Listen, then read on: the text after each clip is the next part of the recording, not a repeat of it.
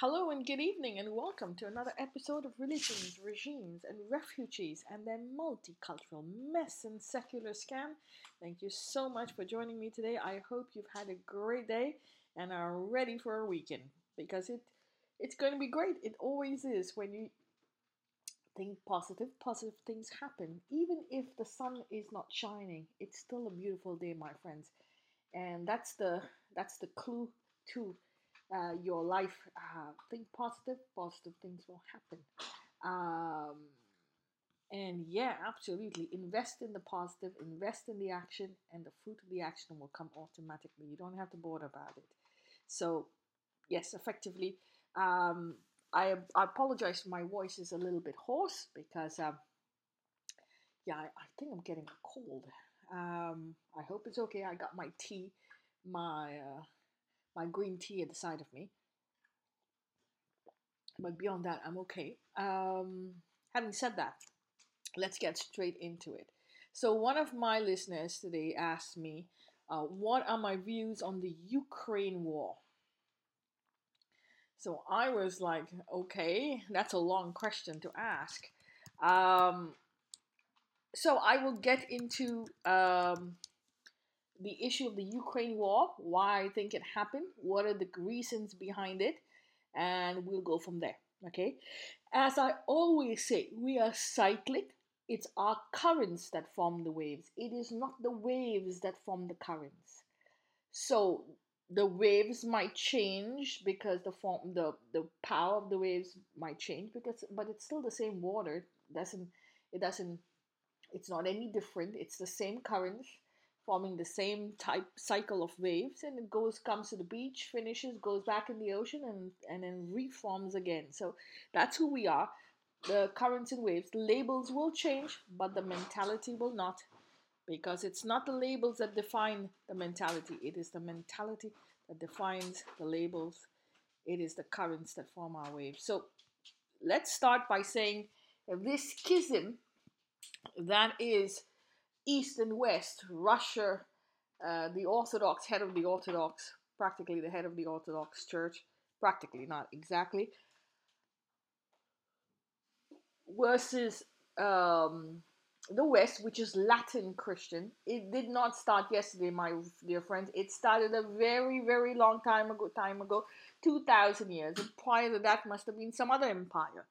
But it is a, a war that I'm really ashamed of, and I kept telling people for a very long time, um, look, um, I can't be more ashamed as it is right now because this is not just any war. This is a war between two Christian denominations. This is a Christian war. It is insulting. Um, it is very embarrassing. And even though I'm an ex Christian, you just want to hold your head in shame. And um, so I'm going to give you the reasons behind the, this war, the journey that it has taken for thousands of years, okay? And it's come to this, and we'll go from there. So I'm reading from something called BibleStudyTools.com. The Great Schism of 1054. You want to take notes, and I will put the link in my podcast uh, page. The Great Schism of 1054. Okay, so this is where it starts. When we're talking about splits and divisions in church history, you, you really have to specify which one. There are Protestant reformations in the 16th century, the papal schism of the 14th century, the East West schism in the 11th century, also known as the Great Schism of 1054.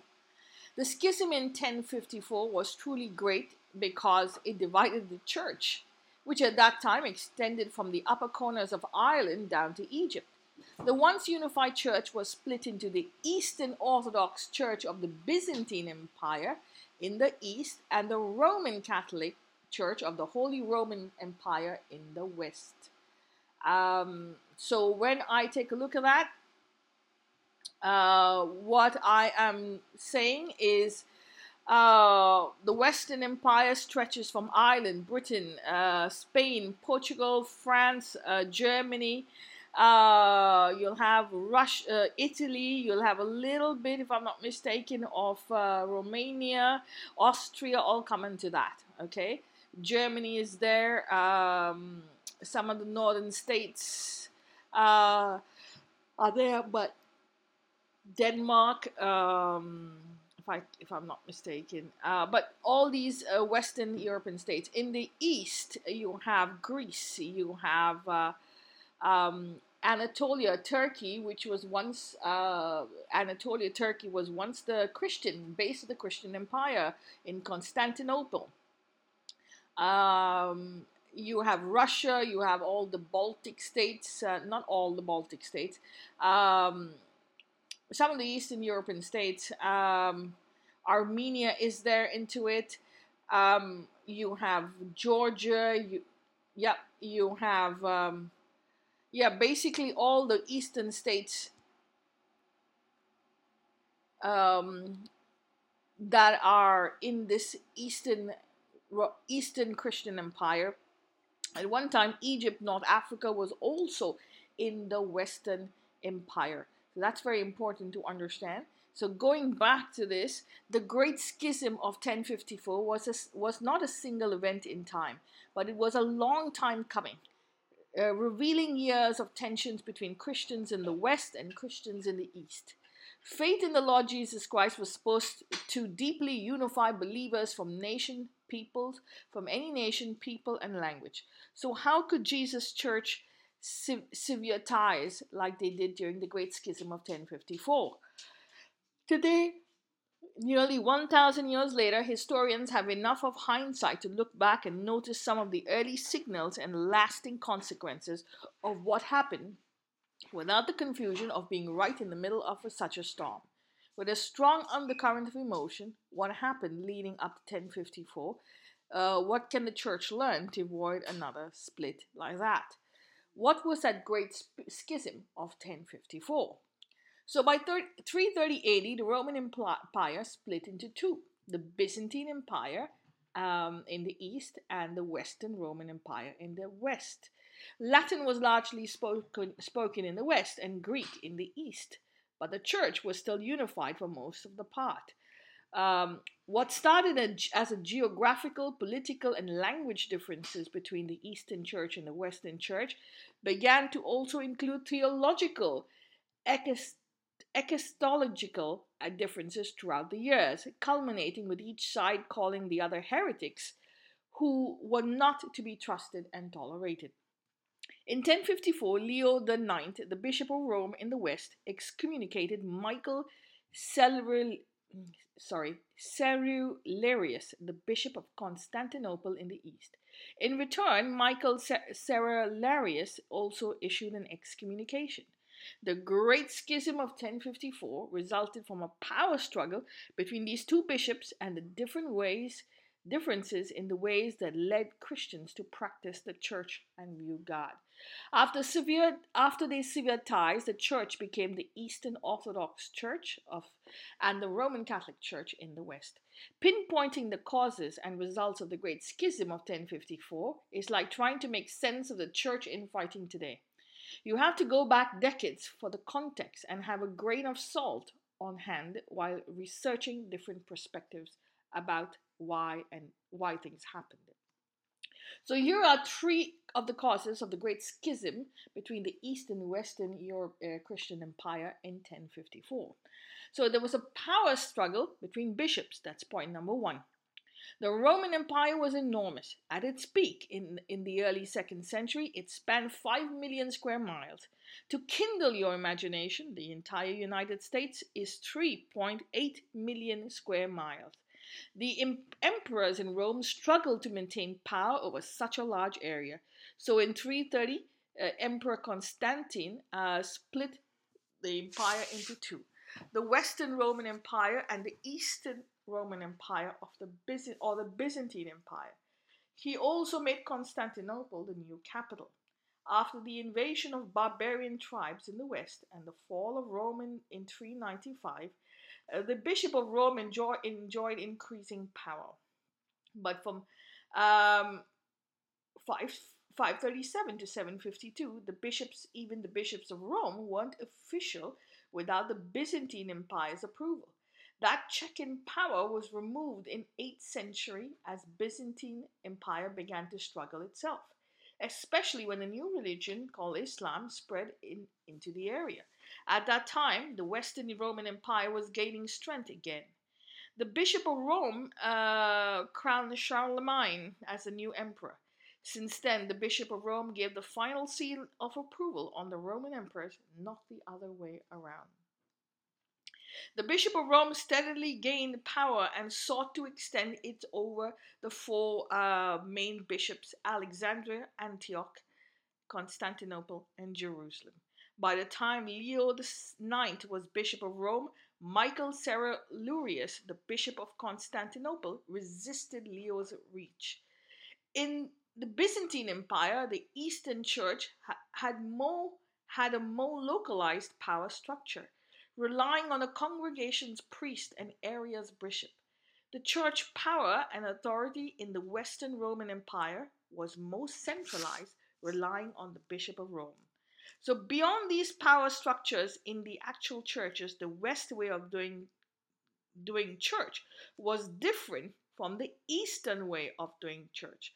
So you had the bishops on one side fighting against each other, nominating their candidate as emperor. Um, that is important. So that was a struggle between the bishops. The second point was differences and disunity in the church, the geography and the culture. When the church lost political unity after Emperor Constantinople, Constantine split the empire in 330 into Western and Eastern Roman empires, Rome fell to barbarian tribes. The Western Church was left to look at the Bishop of Rome for stability and security. Um, Christians in the West and East were then politically separated and had different leaders and languages. People in the East spoke Greek, and people in the West spoke Latin. Fewer and fewer people spoke both Latin and Greek, so they didn't talk to each other or learn from each other the theology aspect, the issue of venerating religious icons had been a sore subject in the church for a long time. Leaders in the East went through a few periods of banning icons and um, replacing them with crosses and then allowing them in churches again. In the West, the church always was in favor of them. So the Eastern and Western churches differed on a few points in the way they practiced church and viewed God. In the East, priests could marry, but in the West, priests had to commit to celibacy. Communion, bread, in the East must be leavened bread with yeast in it. In the West, however, priests could serve communion with unleavened bread. Churchgoers in the East sometimes dipped their leavened bread into communion wine, while the churchgoers in the West never did. These differences in practice were enough to inspire some side eye from both groups. But the breaking point for the church in the East was when the Bishop of Rome edited the Nicene Creed without collaborating with the Eastern bishops. Disrespecting the other bishops wasn't the only problem. The edit that Bishop Leo IX had made made indicated a significant significant theological difference. The Nicene Creed before uh, the change was said was as such I believe in the Holy Spirit, the Lord, the giver of life, uh, the proceeds from the Father. So this is the Trinity, my friends. You've heard of the Trinity, uh, the Father, God the Father, God the Son, God the Holy Spirit. That is the Trinity of the uh, Christian Church. Okay, mostly the Western Church. Uh, that is what mostly Roman Catholics will say. So it's a creed. It's like um, something like the Shahada in Islam. So the Nicene Creed, which was which was originally erected in I think 323 AD, I'm not sure. It said, "I believe in the Holy Spirit, the Lord, the Giver of life, the, who proceeds from the Father." The Father means God. Uh, but after Leo's edit, it said, "I believe in the Holy Spirit, the Lord, the Giver of life, the proceeds from the Father and the Son." The Son being Jesus. So basically, the Trinity. Okay, so they added a theological difference, the ideology, a way of saying things. It meant the same, but it was just a way of saying it. So the Eastern bishops saw this as diminishing to God the Father, from whom they said God the Son and God the Holy Spirit. Whereas the bishops from Rome edited the statement of belief to say that the Spirit proceeded from both the Father and the Son. These differences in, in the way the two groups viewed God and practiced church resulted in deep unity, disunity. Uh, so the Holy Trinity, the, the Trinity as you know it, um, as we know it in the Christian um, religion, uh, sort of, you know, was just edited a little way, and because of that, the two sides split, and uh, you know, each started saying it their own way. The third most important part was the jurisdiction of the bishops. So, amid these differences, Bishop Leo IX and Bishop Michael Cerullius kept an eye on their territories, especially in the middle of the maps, uh, where church customs and ideas were more likely to bend. Eastern churches in Italy who spoke Greek were told to do things the Western Latin way, and some churches in Constantinople preferred the practice, uh, to practice church the Western way, while Bishop Michael of Constantinople did not approve of this. These churches were told to adapt or shut down. Bishop Leo IX sent letters defending them. Bishop Michael sent letters in return to Leo, who then sent a delegation of people with another letter, which was ignored by the Eastern bishops once he was offended to see the letter had been opened and shared. So the tensions ran back and forth. Then finally, the bishops of Rome, Rome's delegation burst into church service at the Hagia Sophia Church in Constantinople, placed a final letter on the altar. The letter excommunicated Bishop Michael. He retaliated with his own decree of excommunication. So these resulted in the severance of the church, my dear friends, the Great Schism of 1054. After the leaders of the church in the west and the east excommunicated each other uh, in 1054, they split into two separate churches the Roman Catholic Church of the west and the Eastern Orthodox Church in the east. Cries for reunion have never answered until 1962, during the Second Vatican Council, when Pope, also uh, known as the Bishop of Rome, recognized the sacraments of the Eastern Orthodox Church. And then in 1965, Pope Paul VI and Patriarch of Constantinople revoked the excommunication after 9 11 years of broken relationship. Um, that was one. Uh, secondly, the papacy, that means the, po- the Pope. The Bishop of Rome was very powerful in the West, but after the Great Schism of 1054, he was a single legitimate uh, bishop in the eyes of the Western Christians. The Pope continuously grew in power until the next schism in, 14, in the 14th century. The Western Schism, also known as the Papal Schism. The Eastern bishops in Constantinople, Antioch, and Alexandria struggled with theological fights and the rise of Islam, both which weakened their power. Um, the weakened Byzantine Empire also create, was one of the results of the schism. The Great Schism of 1054 was dramatic and consequential, but most of the fighting was between the higher ups, bishops and delegations. On the day the church split in 1054, many everyday Christians may not have noticed. It might have been like the church leaders nowadays had irreconcilable theological disagreement at a convention or a conference. The fight would be significant, but it might take a while to trickle down into the lives of most churchgoers. However, enough of differences and points of disunity existed for the two sides to see what other what each other to see each other as the other. The Western Christians may have lifted their nose up, up at those odd Christians in the East who dipped their communion, communion bread and had priests who married. The Eastern Christians might have had their own criticism. In 1024, the other became the enemy. During the Fourth Crusade, Christian soldiers from the West were on their way to recapture Jerusalem from the Muslim rule. Thousands of Orthodox Christians were murdered. Churches' icons were desecrated. Um, um, sorry, on the way, they brutally captured Constantinople from the rule of the Eastern Orthodox Christians. Uh, when Islam conquered, uh, thousands of Orthodox Christians were murdered, churches and icons were desecrated. The undying hostility developed between the East and the West. Surely news of the attack spread faster and hit harder than the news about bishops' excommunications. After this devastation, Byzantine Empire recaptured Constantinople in 1261, but they weren't nearly as strong as they once were.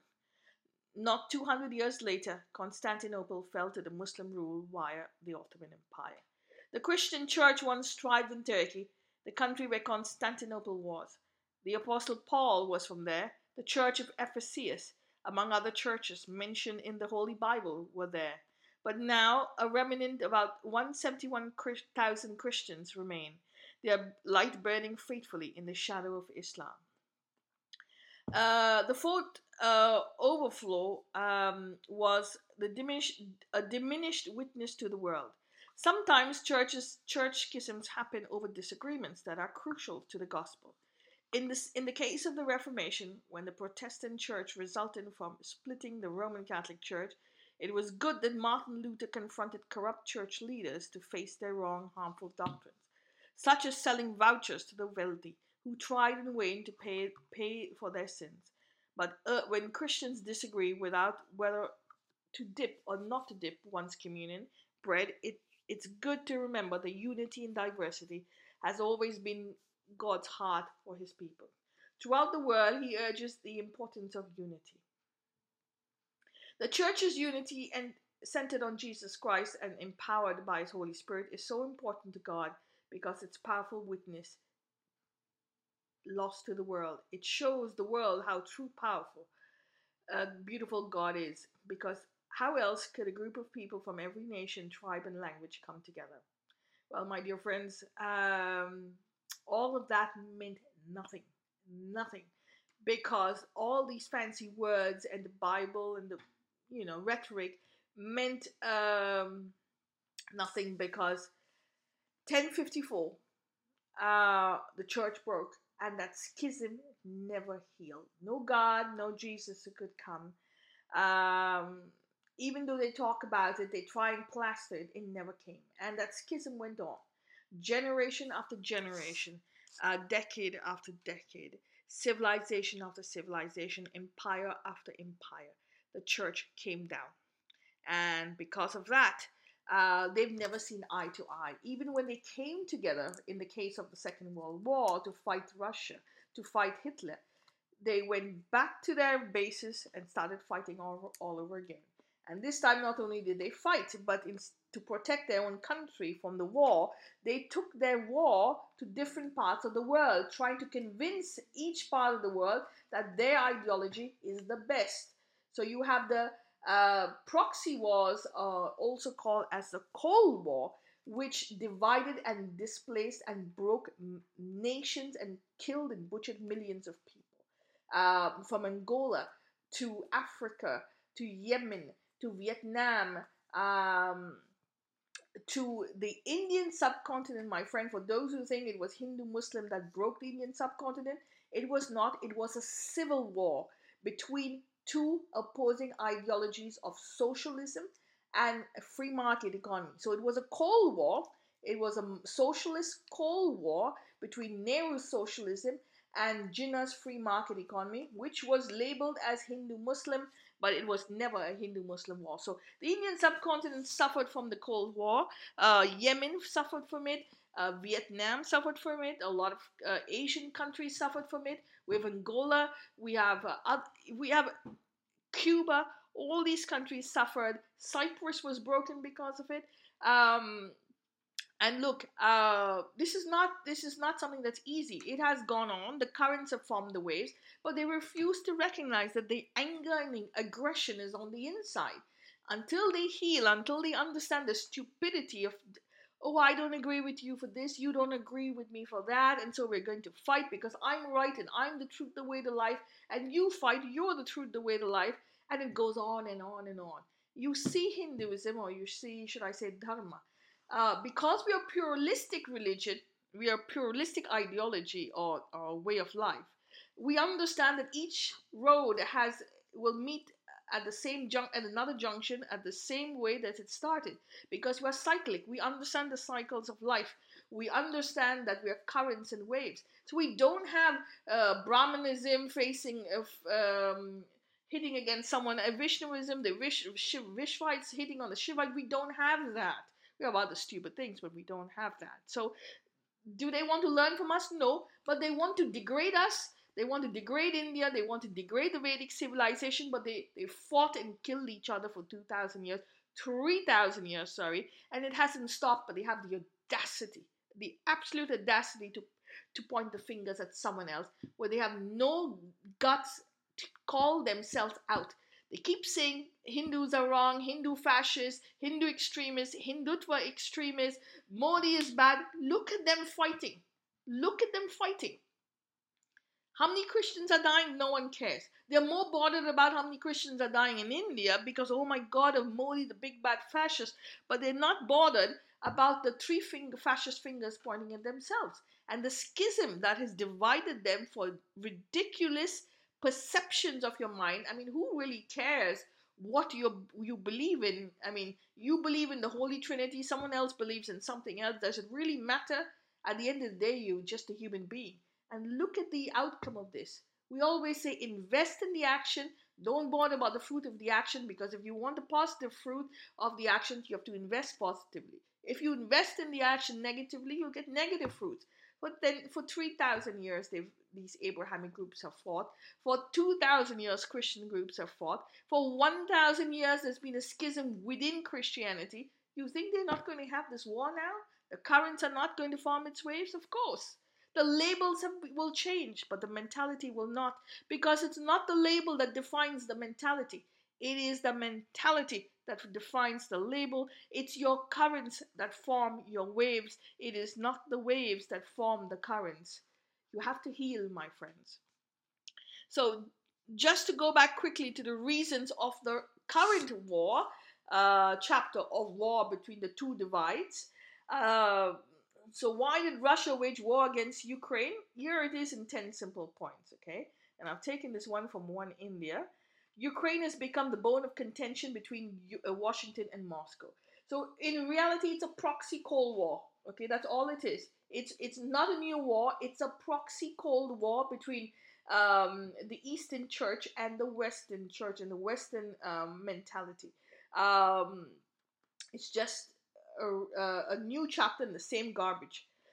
Um, Russia wants to keep the, the, West to keep Ukraine and the former Soviet nations out of NATO, halt weapons deployments near Russian borders, and, and roll back the forces from Eastern Europe. Ukraine wants to join NATO, which has not gone down well with Russia. Russia thinks if Ukraine is allowed to join NATO, the group would move closer to Russia's borders. If Ukraine joins NATO, it's eligible to get support from the group's members in case of external attacks. Russia believes that Ukraine could attempt to take Crimea back. Uh, Russia demands the West to stay out of Ukraine as Putin uh, wants to restore Moscow's influence. Moreover, the collapse of the Soviet Union, Russia lost control of the 14 former republics, including Ukraine. Putin considers this as a tragic uh, event of shared by both countries. The Russian president demands guarantees from the West and Ukraine that will not join and Ukraine demilitarize and become a neutral zone. Let me explain to you in a long shot. When the Soviet Union came down because of the Cold War, um, uh, they signed treaties, but there were assurances given by the West that they would not expand NATO, the North American Treaty uh, Organization. They would not expand NATO eastwards. They would not antagonize Russia. Uh, they would stay out of war. Uh, but you, do you expect currents to stop? Do you expect, uh, um, you know, uh, waves to stop? Did you expect uh, the United States to stop its, you know, um, power supremacist power mentality? No, it's not, because that's what um, Abraham is about. It's about I am the truth, the life. Everyone thinks that each one is the truth. So what did, what will happen? At the end of the day, you will clash. You don't understand like a wave. You're just going to come to the beach, finish, and go back. Now, because of this, look at the amount of money that that America has invested in war since the last 70 years, 75 years, since World War II. All that money could have been invested in their country. It would have been so fantastic. But no, they have to go and fight. And same thing with the Soviet Union and Russia. Um, so um, after the uh, fall of the Soviet Union, uh, the West gave uh, they gave um, assurances to um, to Russia that they would not expand NATO. They never kept their promise. They kept expanding NATO and they kept antagonizing uh, um, Putin and uh, Russia. They kept antagonizing, calling him names, calling a whole lot of things. But in reality, behind the scenes, they were both collaborating. They collaborated for the International Space Station. Both of them uh, have have uh, you know um, astronauts and cosmonauts going into space in the space station, and uh, they collaborate. They collaborate on on financial matters. Um, you know, with currency, uh, with a whole lot of things. They they collaborate on economics. They collaborate on fraud, money laundering, um, terrorism. They collaborate on plenty of things behind the scene but in front they have to sh- keep the narrative that oh my god russia's bad the soviet union's bad russia's bad this is bad. It's non-stop it's non-stop it doesn't stop. And they kept antagonizing they kept antagonizing. What do you expect? Uh, at one point russia's going to come and say you know i've had enough of you idiots. I'm sorry but um, i'm going to just you know go all out and finish this once and for all instead of dragging and dragging and dragging he they antagonized uh, Putin. Putin replicated. Now they're saying Putin's bad. But why the three fingers pointing back at you? Because you can't understand that when you point your fingers at someone else, you don't define who they are. When you point your fingers at someone else, you show them a mirror image of who you are because it's your currents that form the waves, not the waves that form the currents. And unless all of us understand this concept, we can learn from this junction. We can stop the war in our homes. We can have this conversation in our homes, stop the war in our homes, and we will stop the war on the streets. Until we stop the war in the streets, we will stop the, we will not stop the war at the borders. So, in order to stop the war at our borders, we have to have that conversation at home. We have to heal whatever the label, whatever the reason for the violence it's not important. It's the same currents and waves. It's your mentality. Change your mentality, offload the baggage, offload the data, go back into history, thousands of years, and you'll see we've been fighting. And unless we do not understand we're the same ocean, the same currents, we're not going to heal. So we have to heal first from our journey, make every single junction into an intellectual laboratory, stop the war in our minds, our aggression, our anger, calm down, heal, and we will heal on the outside. We will have that conversation on the streets. Once we have that conversation on the streets, we'll have the conversation at our borders. So thank you very much, my friend. I hope you had a great, great time. I'm going to post a link to the 1054 schism on on uh, my podcast. You can take a look at it. Um, and yes, effectively, you can understand the schism that is the foundation of this war in Ukraine as we go today. Thank you for your time. I wish you a great day, a great week, uh, weekend, and stay safe.